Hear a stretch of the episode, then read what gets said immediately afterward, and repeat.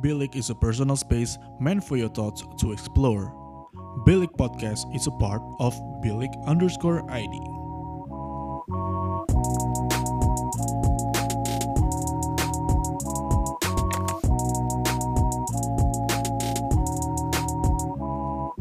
Bilik, your thoughts matter. Kembali lagi di Bilik Podcast, balik ke segmen Bilik Curhat dengan gue hari ini offline di daerah Fatmawati nih. Sama sesosok yang gue nggak tahu nih nyebutnya sebenarnya enak disebut sebagai musisi karena tamu gue hari ini merupakan seorang drummer dari band yang keras-keras gitu ya. Atau bisa juga disebut komika karena baru berkarir juga. Baru nggak sih sebenarnya? Baru lumayan ya? 2 tahun lah. Nah mungkin yang lagi ngehits nih teman-teman baru kenal di dia seorang yang suka marah-marah di podcastnya. Kesel gue bray gitu kalau kata podcastnya kan. Kalau di Instagram gue punya Ozar Angkuti di sini. Gimana bang? Baik dong. Sehat ya sampai sini tadi ya? Sehat alhamdulillah. Gak kena macet, sehat, gak kena gendam, gak kena apa? Enggak, aman-aman aja sih tadi sih. Aman-aman aja ya? Aman-aman aja tadi. Sorry banget nih bang, gue telat tadi bang. Slow. Ya seperti yang kita tahu kan emang hari Senin ya. Benar. Wajar lah telat di hari Senin lah. Oke. Bang, gue sebenarnya bingung nih. Tadi di depan gue udah bilang bahwa kalau misalnya gue nih bingung untuk mendeskripsikan lu sebagai kalau lu sendiri lu lebih ideal dipanggil seperti apa sih? Apakah seorang komika? Seorang podcaster? Komedian aja sih gue kayaknya. Komedian sih. Ya? Komedian aja gitu. Tidak harus terpaku pada stand up tapi ya orang yang suka berkomedi di berbagai platform aja gitu misalnya. Benar, ya. Apalagi podcast lu juga lebih mengarah ke arah-arah komedi kan yang dibalut dengan sedikit percikan api-api. Sebetulnya api-api tersebut cuma demi komedi aja juga sih Vigo sih. Iya. Banyak orang ngiranya gue beneran kritis, beneran aktivis gitu. Gue bilang enggak gitu. Kan gue sering bilang kan kayak gue ini jarang ngikutin politik gitu. Itu emang sumpah beneran gue enggak pernah gue baca-baca artikel apapun atau nonton interviewnya politisi gitu. Gue enggak pernah. Gue ILC satu episode pun gue enggak nonton. Interview Rocky Gerung yang gue tonton cuman yang di Close the Door doang gitu. Gue lebih sering nonton Rocky Balboa dibanding Rocky Gerung. Kalau boleh jujur, iya. Enggak suka banget gue politik sebetulnya. Jadi emang kalau misalnya ada pun konten politik yang lu balut di podcast-podcast lu itu adalah konten-konten yang emang lagi happening aja gitu ya. Yang di blast di media-media manapun gitu ya. Iya, dan gue melakukan itu demi punchline bukan demi bersuara bla bla bla. Membuat perubahan gitu-gitu enggak gue. Dan pastinya hal-hal yang kayak gitu apa ya berkesinambungan kan, lu juga bawa cara nulis lu di podcast itu dari stand up. Iya, banget. Gitu. Lu stand up dari kapan sih, Bang? 2019 gue baru mulai gue. 2019 berarti 2 tahun ya. Iya. Dari 2 tahun itu growth, kalau kita ngomongin growth secara lu pribadi dan sebagai karir lu sebagai seorang komedian itu gimana, Bang? Iya, gue merasa ya sebenarnya sangat-sangat terbantu oleh ilmu stand up mungkinnya dan juga dengan jalan yang stand up berikan ke gue dan juga dengan ya orang-orang yang gue menjadi kenal dari stand up gitu. Ternyata emang itu ya sebuah kesenian yang luar biasa menurut gue dan gue sangat terbantu karena gue kerja di Ketawa Comedy Club sebetulnya. Sebelum gue kerja di situ gue tuh kesulitan juga stand up sebenarnya. Gue kayak ini kayaknya kok berat banget mau bikin orang ketawa aja sampai stres begini, apa ini bukan jalan gue gitu, sempat kayak gitu-gitu juga. Waktu itu akhirnya gue kerja di Ketawa barulah gue nemuin kayak gimana caranya sebenarnya berkomedi gitu. Sambil bekerja sambil mengasah ilmu stand up lu juga. Tapi yang membuat lu akhirnya ngeklik gitu kayak gue pengen nih stand up gitu. Itu momennya kayak gimana sih bang? Momennya gue ya biasa nonton YouTube terus gue ngerasa hebat banget orang-orang ini cuman pakai mikrofon satu loh bisa ngejual tiket ratusan ribu. Dibeli sama ratusan orang tuh menurut gua ajaib aja gitu. Karena kan band biasanya kan repot kan kita krunya aja udah 9 orang sendiri. Benar. Sauna harus disiapin dari Hamin berapa gitu. Nah, ini komedian ku cuma bisa pakai mic doang mainnya bisa 2 jam dan orang tuh sold out cepet-cepet gitu. Gua pengen bisa kayak gitu juga gitu. Nah, itu juga sih yang sebenarnya sama sih kalau misalnya gue ngomongin kenapa gue tertarik sama stand up. Stand up itu kan sebenarnya seni, lu menghibur tapi caranya simpel kan lu tinggal ngomong doang. Tapi di lain sudut pandang gitu, lu semakin simpel justru malah semakin sulit gitu ya bang ya. Justru yang terlihat simpel itu adalah produk yang paling rapi terbungkus dengan sangat ciamik ya gitu kan. Kata Radit kan tujuan kita adalah untuk seakan-akan itu kita spontan di situ. Padahal mah itu penuh persiapan gitu. Ya begitu sih kalau menurut gue ya. Gue pengen make sure lagi bang. Lu adalah seorang drummer di grup band namanya Piston. Piston betul. Nah Piston ini berdiri tahun berapa bang? Wah, Piston berdiri lama banget ya, 2000. Nah, gue tuh bingung kalau sebenarnya kalau tanya berdiri tuh berdiri dari apa pertama kali gue rekaman, apa pertama kali jamming, apa pertama kali bikin lagu sendiri gitu. Oh. Mungkin lu pertama gua kasih tolak ukur di pertama kali lu memproduksi suatu lagu deh. Oh, itu 2012 berarti. 2012. Ya, iya sih. Emang tolak ukurnya berarti harusnya itu ya, rilis lah ya. Iya, tolak ukurnya rilis ya. 2012 itu kita. Lu rilis lagu pertama kali. Yoi. Lu sebagai drummer. Masih eksis ya? Masih. Kasih gue dikit dong apa yang untuk di-expect nih dari Piston nih. Iya, paling rekaman sih karena kita pandemi ini cuman konser digital juga kita cuma dapat 2 kali kalau soal job digital gitu. Karena emang ya mungkin kita bukan terlalu band-band digital gitu ya. Yang kenceng yang bisa nikmati secara digital aja gitu. Nah, jadi kita pengen bikin lagu baru dengan sebenarnya kita juga udah lama banget enggak rilis apapun itu. Terakhir tuh 2016 album kita. Makanya udah lama banget juga. Dan iya, gue juga tadi siang gue kayak ngerilis lagi. Ngedengerin. Iya yang ngedengerin dikit dan ngecekin gitu di YouTube kan perform Piston. Dan emang untuk yang baru-baru ini emang dikit banget kan. Dikit banget. Belum terlalu produktif lah. Yeah. Dan gue ngeliat lu juga lagi kencang di stand up. Yeah. Dan yang pastinya gue penasaran sebenarnya kalau misalnya yang kita ngomongin podcast kesel aja. Yoi. Lu kan bermain di jurang ibaratnya. Iya, kata orang-orang begitulah ya. Emang anaknya anak Grand Canyon banget kan? Grand Canyon banget ya, Pangandaran gitu lah kita. Ala-ala Pangandaran. Lu punya ketakutan sendiri nggak? Maksudnya kayak ya kita sebenarnya kan nggak ofensif ya, karena lu pasti lu patahin kan di punchline-nya. Cuma pernah ada ketakutan nggak sih ini lu bakal suatu saat diserang atau diapain lah gitu sama orang-orang yang? Ada. Ketakutan gue gini sebenarnya. Gue yakin gue nggak melanggar hukum itu begitu-begitu. Tapi ketakutan gue misalkan gue diserang ini nauzubillah min dzalik ya, jangan sampai. Tapi kalau gue diserang dari sisi yang non hukum juga sebenarnya risiko gue di situ. Jadi sebenarnya gue lagi belajar juga untuk bikin komedi-komedi yang tidak di jurang gitu. Gue lagi belajar seperti itu juga sebenarnya ini. Karena itu kan yang konten-konten bermain di jurang ini adalah gue pertama kali ngeliat tuh di TikTok, Bang. Di TikTok ya. Di TikTok dan emang konten-konten yang bikin lu nge-blow up belakangan ini kan adalah konten-konten yang gitu kan. Iya, emang khusus jurang kalau di TikTok sebenarnya konsepnya gitu. Gimana konten ini sebenarnya mewakilkan banyak orang yang kagak berani kan? Enggak juga sih, orang enggak kepikiran sih harusnya untuk bikin malah ya. Untuk ngomongin Mac White, untuk ngejabarin lantai itu di Blok M Plaza sebagai kasta manusia di Indonesia itu apakah lu enggak berani atau lu enggak kepikiran gitu. Kalau lu berani ya silakan bikin gitu. Dan dari lu tuh gue juga tahu bahwa Prince William tuh ulang tahunnya bulan Juni, men. Prince William, aduh gue bahkan lupa gue pernah ngomongin Prince William ada ya? Ada yang waktu itu kalau nggak salah di akhirnya lu persembahkan sebuah lagu gitu panjang periodenya gitu kalau nggak salah. Oh itu Prince William ya, Prince William ulang tahun pada waktu itu. Gemini ya berarti ya. Prince William Gemini. Emang cocok banget jadi ini ya, jadi seorang pemimpin ya Bang ya. Iya tapi yang harus kita syukurin presiden kita bukan Gemini, Cancer presiden kita. Oh iya. Iya makanya kan untung nggak sama Prince William. Untung aja. Untung beda berarti ya. Bisa dicek di Google apa soalnya kalau misalnya sama kan emang bahaya gitu ya. Kalau ya maksudnya gue sih kurang pede dipimpin sama orang Gemini karena kenyataannya 60% presiden kita yang bukan Gemini itu ngejabatnya nggak ada satu periode gitu. Oh, tapi Soekarno Gemini loh Bang. Ya, gue tahu. Soekarno Gemini. Ya gue tahu karena gue googling maksudnya. Oh iya. Dalam artian lu di balik semua konten lu pasti research dulu lah ya, pasti ya. Iya research dulu. Nggak sebenarnya nggak harus research sih. Emang gue ngomongin hal-hal yang gue suka gitu. Mac White gue nggak research dong. Gue dari SMP udah dengerin The White Stripes gitu. Gue udah tahu Mac White-nya pakai baju merah, Mac White-nya di belakang. Gue udah tahu itu semua. Apalagi lu seorang fans MU kan kalau kita ngomongin. Apalagi gue seorang merah. Fans MU. Gue pun suka merah, cuma emang merah gue beda Bang, merah gue merah Liverpool. Oke, sama-sama merah yang penting lah. Merah yang penting sama-sama King of England kan. Gue pengen ngusik sedikit soal materi lu di stand up Bang yang gimana. Ini pecah banget sih menurut gue karena waktu itu gue dengerin ini sama Evan kebetulan di Podcast Tanpa Nama di yang lu ngomongin apa tuh program yang kalau misalnya kita 3 tahun lu 2 tahun itu drop out gitu. Apa itu drop out? Wah, gue kayak anjing gitu bisa itu, tapi lu beneran Bang drop out. Tapi itu harus ada gue harus bikin penonton jawab dulu Axel harus gitu. Baru bisa work jokes-nya. Kalau langsung tuh enggak. Kalau langsung sok keren gitu. Gue dulu program 3 tahunnya drop out gitu, so badass jatuhnya, so bandel. Kita pura-pura lupa dulu kan. Jatuhnya nih orang kok bandel tapi bangga gitu. Ini kayak, apa namanya, Axel bukan. Nah pas bukan tuh orang, apa lagi lo bukan Axel.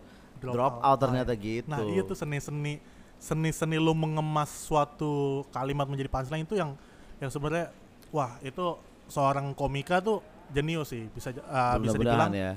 Itu seninya dari seorang komika kan. Benar, nah, benar. Tapi dari materi itu sebenarnya gue tanya gini bang, gue ngelihat ya, kenapa gue respect banget sama para komika-komika di luar sana, yeah, karena banyak yang menjadikan aibnya atau misalnya itu kan pasti orang banyak yang lihat itu menjadi aib kan, yeah, misalnya materi kayak gitu aib atau masa lalunya nggak begitu menyenangkan, tapi bisa dikemas secara komedi bang. Yeah. Nah, gue ngeliat untuk mencapai titik itu kan lu berarti harus berdamai sama diri lu sendiri. Banget. Lu harus menerima bahwa itu pernah terjadi sama diri lu. Nah, lu waktu proses lu untuk menerima diri lu sendiri atau proses lu untuk mendapatkan kedamaian itu gimana bang dulu bang? Sampai akhirnya materi itu lu kemas jadi komedi. Sebenarnya sih berdamai itu menurut gue di pintu pertamanya kalau di stand up ya. Sebelum kita menista siapapun atau apapun itu kita harus menista diri kita sendiri dulu gitu doktrinnya. Maksudnya gitu. Edukasinya begitu gitu. Karena kalau misalkan maksudnya gue ini nggak mungkin bisa ngajak orang ngetawain misalkan Mac White tadi. Kalau gue belum bisa ngajak orang ngetawain diri gue sendiri karena gue nggak mungkin lebih sempurna dari Mac White, nggak mungkin, pasti gue juga punya kesalahan yang harusnya gue bisa ngetawain itu dulu sebelum gue bawa ke yang lain seperti itu. Cuman ya kayak podcaster kayak kalian juga sebenarnya kadang-kadang gue dengerin agak seperti komika sih, maksudnya malapetaka tuh kalian mainkan gitu kan, kalian aminin kayak emang gue jelek, emang gue jomblo gitu-gitu kan. Gue kan ngecek-ngecek juga gitu yang lolos-lolos di 2020 ini. Berarti susah nggak bang untuk mendapatkan, kalau dari lu sendiri untuk mendapatkan kedamaian diri itu? Ada beberapa yang memang kita belum bisa bawain kalau kita belum berdamai gitu. Kalau misalkan kita paksain pun juga biasanya nggak akan lucu gitu. Dan kadang kalaupun lucu, gue pernah kayak gitu. Walaupun lucu juga kita di hati tuh nggak enak. Akhirnya kita udahlah, gue nggak, masa gue demi lucu harus begini-begini amat gitu. Jadi emang bener-bener yang pertama kali lu lakukan dan para komika lain lakukan adalah berdamai dulu justru. Berdamai dulu kalau menurut gua. Sebelum lu nulis, sebelum lu kombut gitu.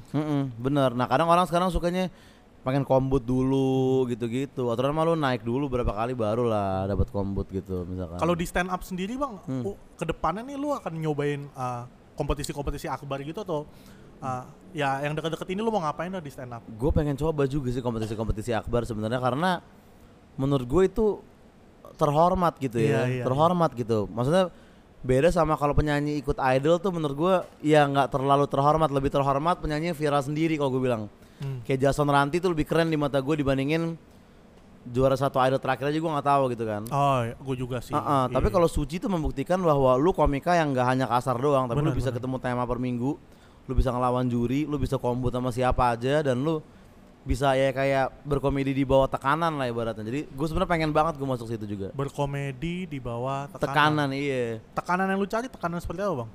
Enggak, maksudnya kalau kita bisa makan kompetisi kemungkinan besar panggung seperti apapun, tema seperti apapun dari panitia kita akan bisa makan juga gitu. Karena lu harus dapat 5 menit baru seminggu dan itu harus TV, harus lolos sensor TV gitu. Itu kan gila itu. Iya. Itu kan gila, teman gue aja ngomong anjing di sensor, ngomong Cina di sensor. Iya, benar. Oh iya, gue ngelewatin tuh bahwa kompetisi itu Suci itu tayang di TV ya, di mana regulasinya tuh diawasi langsung sama lembaga yang baru ini kena kasus sih kan. Wah, benar. Lembaga apa juga gue nggak tahu, pokoknya kena kasus ya gitu. Ya nggak tahu gue, lembaga kan ada banyak lah di Indonesia banyak, kan. Ya. Apalagi lembaga-lembaga yang mengawasi penyiaran itu banyak ya? Banyak banget kan, kasus juga setiap hari ada berapa ribu ya kan? Kasus hari ini sama kasus besok sama kemarin juga beda-beda pasti. Iya. Ya udahlah. Gitu. Tapi kalau kita ngomongin kompetisi ya, gue mau tarik ke kompetisi yang baru kita ikutin berdua nih bang nih. Nah, gue ngelihat lu salah satu podcaster yang paling vokal nih menyerukan kegagalan lu gitu kan. Betul.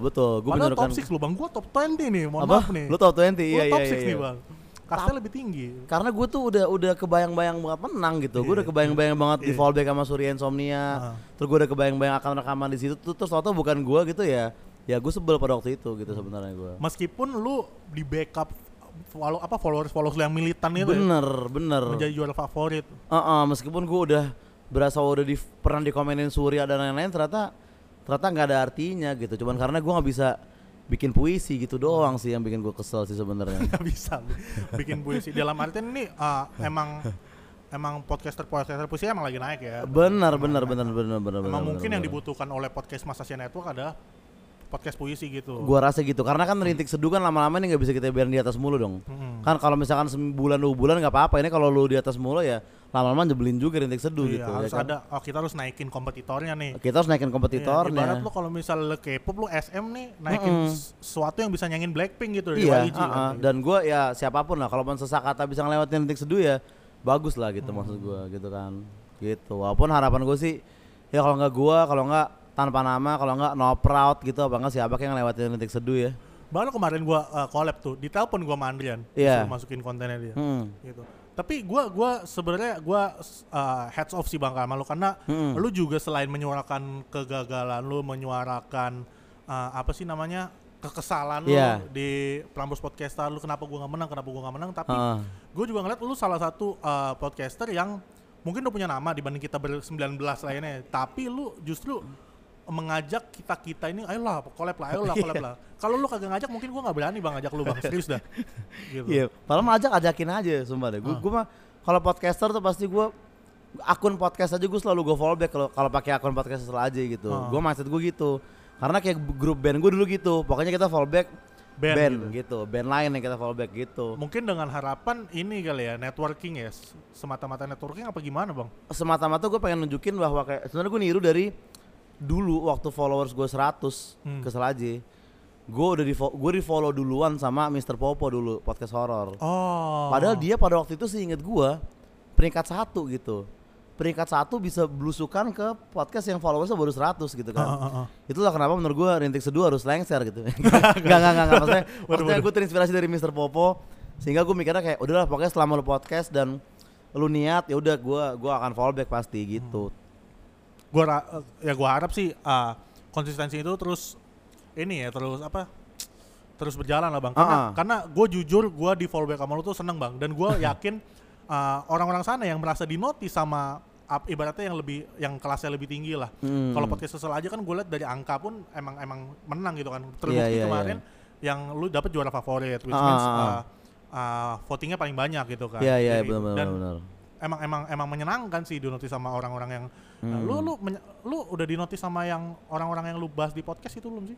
Yang di jurang-jurang belum ya? Dinotis ya kan ada yang ngirim ancaman juga ada. Oh serius lu? Ada yang ngirim ancaman juga, ada yang pokoknya kalau misalkan ini kalau konteks artis ya. Iya boleh. Kalau artis yang zen dalam artian dia damai sama dirinya dan dia yakin sama kualitas dirinya dia. Itu kemungkinan besar lu mau hina-hina dia kayak apa di kontennya juga dicuekin.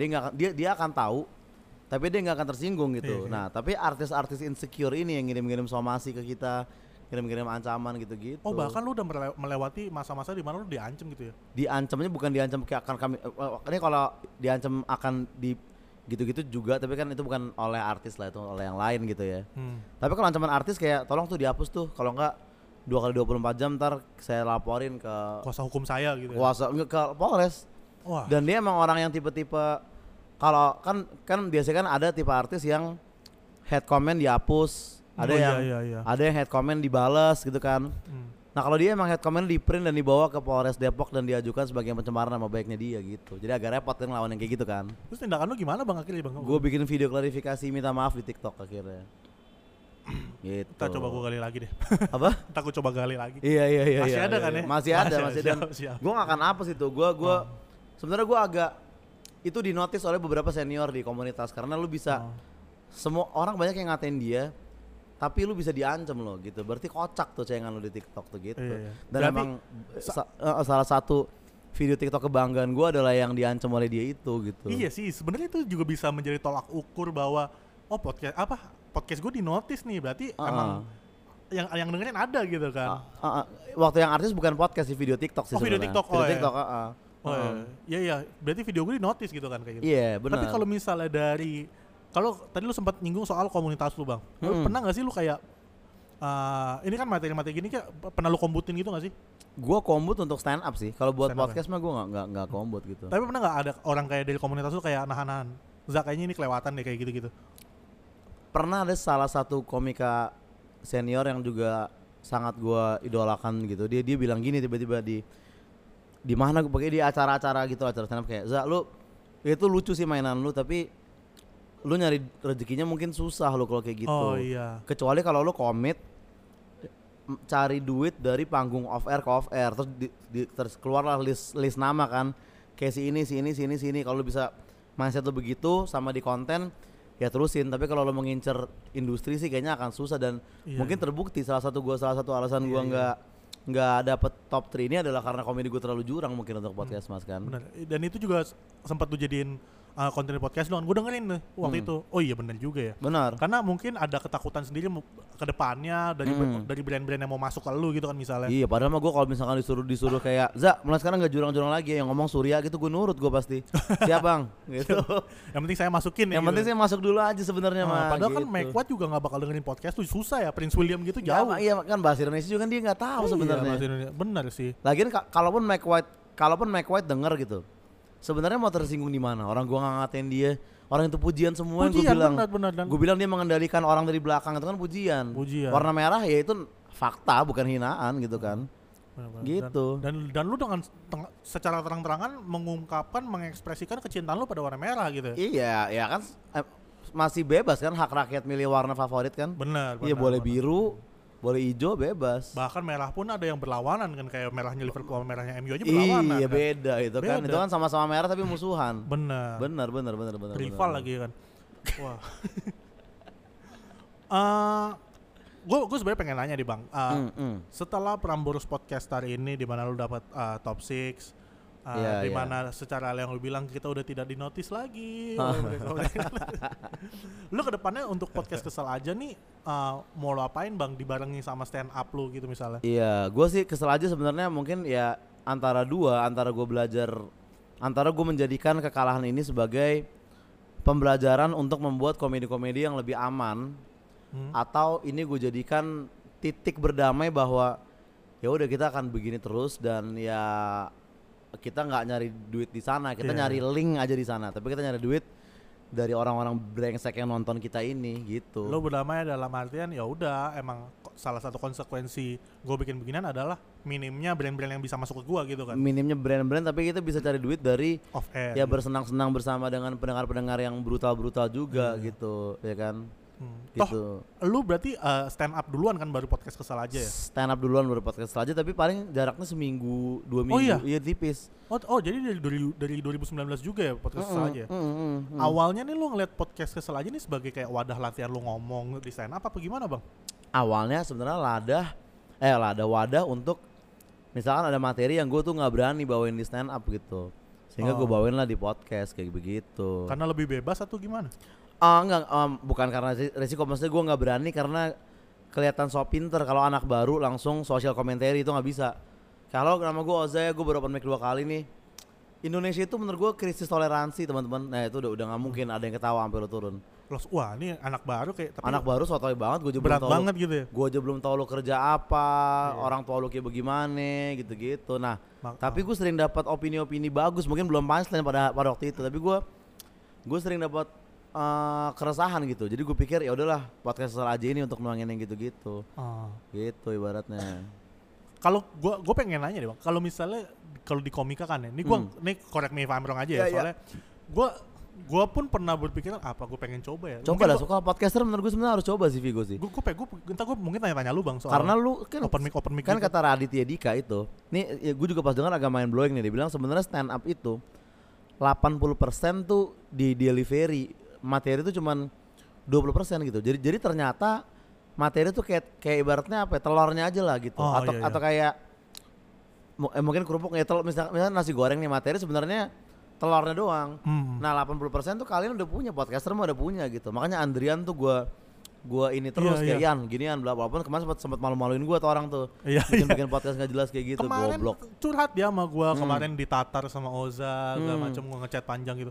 Ya gue bilang bagus lah lu, gue bilang ya bagus lu, maksudnya lu kena lu bikin salah pas lu belum naik gitu. Benar. Pas lu udah naik lu abis anjir. Dan untung lu bikin salah masih di ruang lingkup 20 besar itu, enggak sampai ke orang-orang mana gitu. Dan sebenarnya gini, Andrin tuh emang dia juga niat belajar gitu. Dia tuh datang ke Ketawa terus gitu tanpa Bang, ayo Bang gue mau ngobrol nih sama lu gitu. Terus waktu itu ada open mic di Ketawa, dia datang ngeliat gue nge-MC gitu kan. Nah, terus dia bilang ke gue gini, "Bang, gue abis bikin konten gitu kan. Jadi tuh punchline-nya adalah dualisme makna, dibilang ibu sama milf gitu. Nah, dualisme makna tuh emang teori bener gitu, di stand up tuh emang ada yang namanya dualisme makna itu. UU sering mainin, ya kan, Frimawan sering mainin gitu, bahkan Panji pun. Nah, terus gue bilang, kalau materi-materi jurang lu tuh masuk dualisme makna nggak? Iya sebenarnya permainan KBBI aja sebenarnya. Iya. Nah, gue denger Adrian ngomong kayak gitu, gue lagi mau podcast sama saya podcast Rasa Coklat waktu itu, jadi gue nggak terlalu perhatiin, cuman gue pikir ya udah yang upload aja, karena dengan konsep itu udah oke gitu, dualisme makna ibu dan milf gitu kan. Oke bang, nah pas gue denger, Yan, maksud gue bukan ibu kita yang kita grepe-grepe sendiri gitu loh. One liner aja, misalnya gue bilang kayak, gue peduli banget sama ibu ya, bahkan gue nonton bokep aja milf gitu. Udah gitu aja, one liner aja, atau tweet kayak atau apa, bukan lu bikin sketsa audio realistik tentang kayak gitu terus lu mention sesakata, lu malu-maluin gue jatuhnya. Gue bilang gitu, sampai gue kasih silent treatment deh, gue bilang kayak, Yan, udahlah lu jangan ngajak gue ngobrol dulu, mendingan gue mau pergi, besok lah kita ngobrol lagi. Gue bilang gitu, karena emang gue gituin dia, karena emang dia tuh punya potensi jadi komika jahat, Andrian gitu. Dan jahat itu salah satu mungkin stand up itu salah satu tempat yang dimana orang jahat bisa survive gitu ya? Bisa survive. Nah, Andrian tuh ada potensi itu, tapi sejahat-jahatnya komedian juga berangkat dari menghina diri sendiri gitu. Coki nggak langsung ngatain Bill Gates segala macam, dulu dia pendek, bokapnya dokter gitu-gitu dulu bertahun-tahun, barulah dia main agama segala macam gitu-gitu. Baliklah kan ke berdamai sama diri sendiri. Iya, Tretan juga nggak langsung jokes tentang tangan buntung atau apa segala macam. Dia dulu ngomongin, aku ini orang Madura tuh berbesi gitu-gitu juga kan. Nah, Andrian tuh pada waktu itu gue nganggapnya kayak, Yan, kayaknya lu belum pengen banget berkomedi, lu masih pengen kelihatan keren-kerenan gitu doang. Iya, dia bilang gitu kemarin sama gue. Bilang gitu, makanya mendingan lu introspeksi dulu, lu pengen ngehibur orang nggak? Atau kalau lu pengen di notis-notis doang mah nggak gini mainnya, gue bilang gitu. Jadi sebenarnya sebelum lu memutuskan untuk open mic pun persiapannya banyak ya, terutama dari segi internal ya, dalam artian satu berdamai sama diri lu sendiri, dua lu harus tahu kalau gua persona, gua pengen nanya persona bang, kalau lu stand up lu persona lu kayak gimana bang? Gua berusaha untuk tidak persona sih, karena persona yang sebenarnya menurut gua ya, ini tapi pendapat gua aja mungkin salah ya, kayak misalkan kayak Rio Satpam gitu, iya benar, itu sih menurut gua bukan persona, itu profesinya Rio kalau kata gua gitu, misalkan kayak Rigen marah-marah itu persona, itu persona karena misalnya kayak Putra Patinama tuh suka narik-narik punchline-nya ke Orde Baru mulu gitu, nah itu persona tuh. Kayak Rigen sebenarnya kan nggak harus marah-marah gitu, dia cuman orang Bima aja tapi dia marah-marah, nah itu persona menurut gua kayak gitu sih. Menurut gua kayak gitu ya, karena yang gue lihat juga di YouTube gitu ya, lu membawakan materi yang mungkin masih dekat gitu ya, masih dekat sama diri lu sendiri dan dan gue ngeliat emang kalau misalnya komika itu emang harus seperti yang lu bilang tadi juga, lu harus berangkat dari diri sendiri, baru lu bisa ngomongin yang lain. Yang tadi lu bilang lu pagi-pagi udah ngomongin apa tadi? Yang ini udah nggak asik, dinamika apa? Sosial gitu-gitu tuh. Iya. Udah nggak asik. Lu baru naik udah ngomongin langsung yang gede-gede gitu, misalnya baru lah agama gitu, gak bisa gitu ya, gak bisa, kecuali kalau ada ilmunya juga. Kalau lu udah Panji ya bisa. Kalau Panji kan emang salah satu komika yang apa ya, berarti mungkin koreksi gue bang, quote and quote personanya itu kan komika intelijen gitu. Komika intelijen dan dia pendapat dia yang berat-berat tuh kita kebeli gitu. Misalnya Abdur naik panggung nih, terus selamat malam Indonesia itu sekarang, nah itu kita kebeli tuh, kita nunggu tuh. Abdur mau ngomong apa gitu kan? Iya, coba kalau lo kayak gitu besok di Ketawa nih, halo, saya Vigo gitu. Indonesia nih gini ya, bla bla bla. Pasti orang kayak, lah, ini sokap dulu, lo kerja lo apa, lo ras lo apa, gitu dulu. Makanya iya kayak misalnya Bang Rio berangkat dari satpam. Karena emang kerjaan sehari-hari dan kalau misalnya kita sudah Rio kan udah mendalami itu selama 15 tahun ya, pasti materinya nggak habis-habis lah. Nggak habis-habis. Misalnya kayak Marcel Widianto personanya miskin gitu. Benar. Iya, paham gue. Benar. Menarik banget sih kalau misalnya bahas komik. Tapi gue ini off mic gue bakal nanya-nanya kayak lu bang. Ayolah. Kalau lu misalkan suatu hari memutuskan kayak wah ini udah saatnya nyoba nih ya, WhatsApp gue aja. Wah boleh banget. Misalkan abis PPKM, misalkan Ketawa buka lagi, pasti gue yang ngelis komik biasanya gue. Iya. Gitu. Dia berangkat dari ngerobek-robek tiket di Ketawa Club gitu ya. Memang ya sampai sekarang sebenarnya job desk gue technically ticketing di sana masih, ticketing masih. Tapi akhirnya ya percaya progres lah bang. Apa? Percaya progres. Iya, kan kita sebenarnya anak magang semua gua. Terus Rais kan kalau tahu kan iya, Raisnya ini ya, kreatifnya Raditya Dika. Kreatifnya Radit. Nah, jadi dulu tuh emang Mosidik bilang gini ke kita kan. Dia tuh izin tuh dia izin buat Ketawa Club ke pemerintah tuh nggak bisa, karena ada izin buat Comedy Club tuh nggak bisa, karena kayak nggak pernah ada Comedy Club, kita nggak ada nih di data kita kan. Oh iya iya. Terus yaudah lu jadi sanggar aja izinnya gitu. Nah terus kata Mosidik, ya itulah mindset buat kita. Ketawa ini sanggar, lu inget gitu. Gue inget tuh di briefing kita sore-sore tuh ada gue, ada Rais, ada semuanya deh gitu. Jadi lu di sini itu latihan sebenarnya gitu. Lu memperkuat komedi lu. Tuh dia nunjuk-nunjuk kita kan kayak, gue nggak mau is lu 2 tahun lagi masih ngatur sound aja di samping situ, nggak mau gue. Gue juga nggak mau lu 3 tahun masih ngerebek tiket gitu, kagak lah. Lu ntar lulus lu pada berkomedi dengan jalan lu masing-masing. Ntar biar gue tarik lagi anak baru yang pengen belajar stand up gitu sebenarnya visi misinya. Mulia sebenarnya mesti dipikir-pikir. Iya, wah keren sih. Wah. Keren itu. Gokil. Okay. Berarti di tahun kedua lah ya. Masih di tahun kedua dalam lu berstand up. Dan kalau di Ketawa Club sendiri? Di Ketawa gue hampir tahun kedua juga, karena gue itu baru masuk stand up sebulan 2 bulan, di bulan keempat gue udah jadi tiketing di sana. Langsung aja gue. Keren. Oke, mungkin kalau dari gue segitu aja bang, karena lu juga ada janjian juga kan bentar lagi kan. Yoi. Gue mau terima kasih banget nih bang. Nih gue juga thank you banget nih udah sampai lu nyamperin dari Garing Serpong tadi ya. Iya. Kan emang kalau gue prinsipnya gue yang ngajak, gue yang harus bersedia repot. Sama. Gue juga gitu mikirnya. Cuma tadi karena gue telat dikit jadi gue podcastannya juga waktunya terbatas, jadi nggak masalah konsekuensi. Terima kasih bang sekali lagi udah mampir ke Bilik Podcast. And ladies and gentlemen, that was Ozar Angkuti. As podcast kesel aja, as himself, as a drummer, as a komika. And thank you for listening. See you on the next episode of Bilik Curhat. Bilik is a personal space meant for your thoughts to explore. Bilik Podcast is a part of Bilik Underscore ID.